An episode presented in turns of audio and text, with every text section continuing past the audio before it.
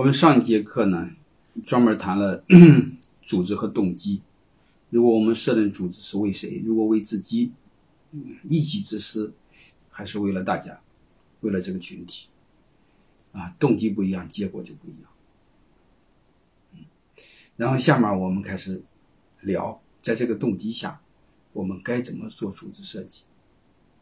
我们先看传统的组织设计是有问题的，为什么？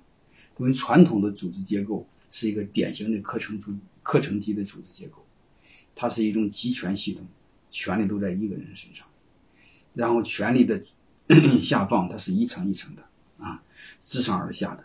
一旦这么一做，它一般是上下不通，左右也不通。这个在工业时代可以，因为那时候没有互联网，它的传递就是靠人传人。但是现在有了互联网，这个体系不可以。然后你唯一可传的是内部信息，但是即便你这么传，你的刚性的那个权利也慢慢的开始缩水。嗯，大家不一定在听你的，因为你信息垄断不了多少了，你可垄断的。很少，即便是组织内部，你会发现信息传递过程中也会有很大问题。第一个，在目标分解的时候，它是上级一定是压下级。董事会给总经理定完的时候，总经理往下一定多定，因为大家万一完成不了呢？完成不了，你我定的高，我总经理也能完成，一定是这样。然后一级压一级，级级加码，马到成功。上级下级呢蒙上级，一级蒙一级啊，层层掺水，水到渠成。但它后边都是贬义词啊。你典型的政府部门是这样的，因为我们这种结构和政府组织没什么两样，它一定会是这么结果。但是不管怎么着，我们就知道这种在传统的工业时代可以，现在已经不可以了。为什么不可以？第一个是这个，然后我再从另外一个逻辑上看看为什么不可以。因为传统的工业时代资源导向，它信息相对透明，责权利相对透明。但是现在你会发现，它人主导的时代，责权利很难透明。你比如作为我们组织来说，员工权利都很小，责任权利风险都很小，可以理解。但是老板责权利非常大，没问题。但是各位，你的高管、你的经理人，你必须要给他很大的权利，让他来做事不然没法做。而且这个时代是人导向的时代。而且他的工作又很难量化，很难来衡量。但是问题你会发现，他权力大，责任小；他利益大，风险小。嗯，就像刚才上节课我谈了经理人的弊端，你看他只负责跳槽，不负责跳楼。捅了篓子，所有擦屁股的事还是你老板的事所以这个结构就它就不合理。还有一个呢，你会发现，经理人不管做任何事好处他有，风险不是他的。下面就来了。当一个人为自己的行为承担后果的时候，这个人的本能就会理性；如果他不承担后果的时候，这个时候他就随性。因为在这个后果他不承担的时候，在面临决策的时候，你会发现他会表现的很随意、很轻率。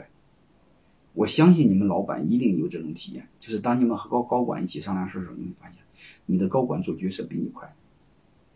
嗯，你会发现你优柔寡断、瞻前顾后。那很让你的高管瞧不起，为什么？因为你承担风险，他不承担风险。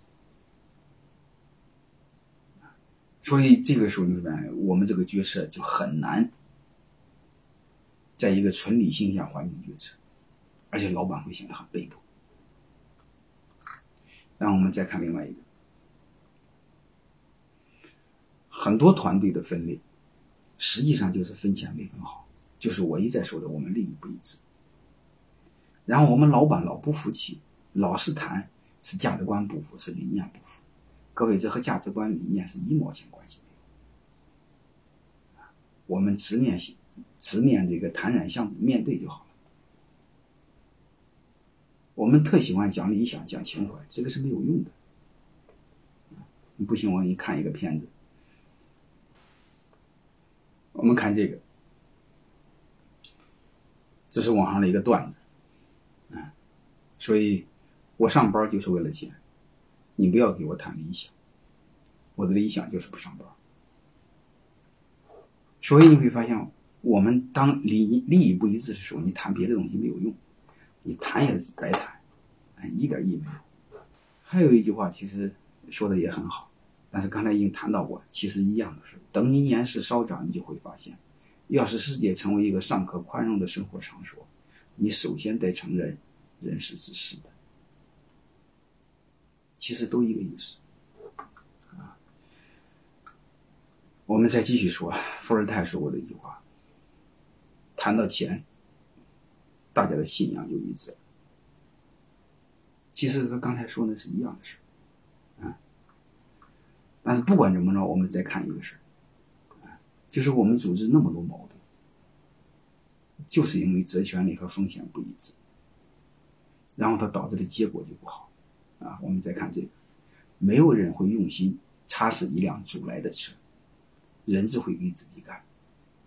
是他的和不是他的差别是非常大的。有一个案例，大家应该是不陌生，就是有一个企业，前些年几个高管共用一辆车，你会发现没人用心做维护，和他没关系。然后老板就说一句话，啊，给那个最高位置最高的那个级别的常务副总，说这个车就是你的，嗯，但是呢，有一个条件，就是你不用的时候呢，你要让别人用。其实这句话和没说是一样的，因为以前用的时候，它级别相对高，也是他优先用。现在呢，还是一个你不用说别人用，不还是他优先用吗？但是就说一句话，这个车是你的，手续什么都没变，还是发产权的还是公司的，老板就说这车是你的，但是你得保证你不用说别人用，你会发现什么都没变。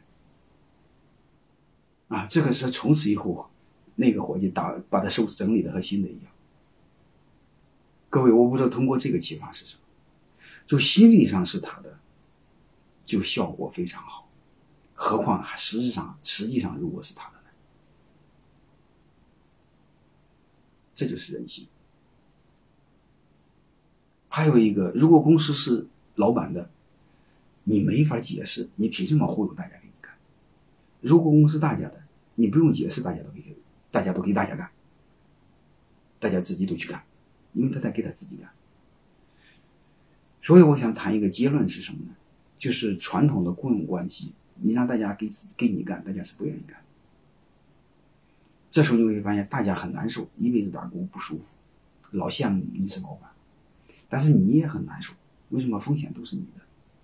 你又很孤独，说什么话大家听不进去，用屁股决定脑袋。这时候呢，我们必须建立一种组织，就什么组织呢？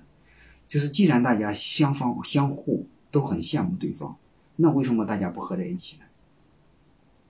老板往员工层面靠靠，员工往老板层面靠靠，把两者合为一体，成为一伙，那怎么？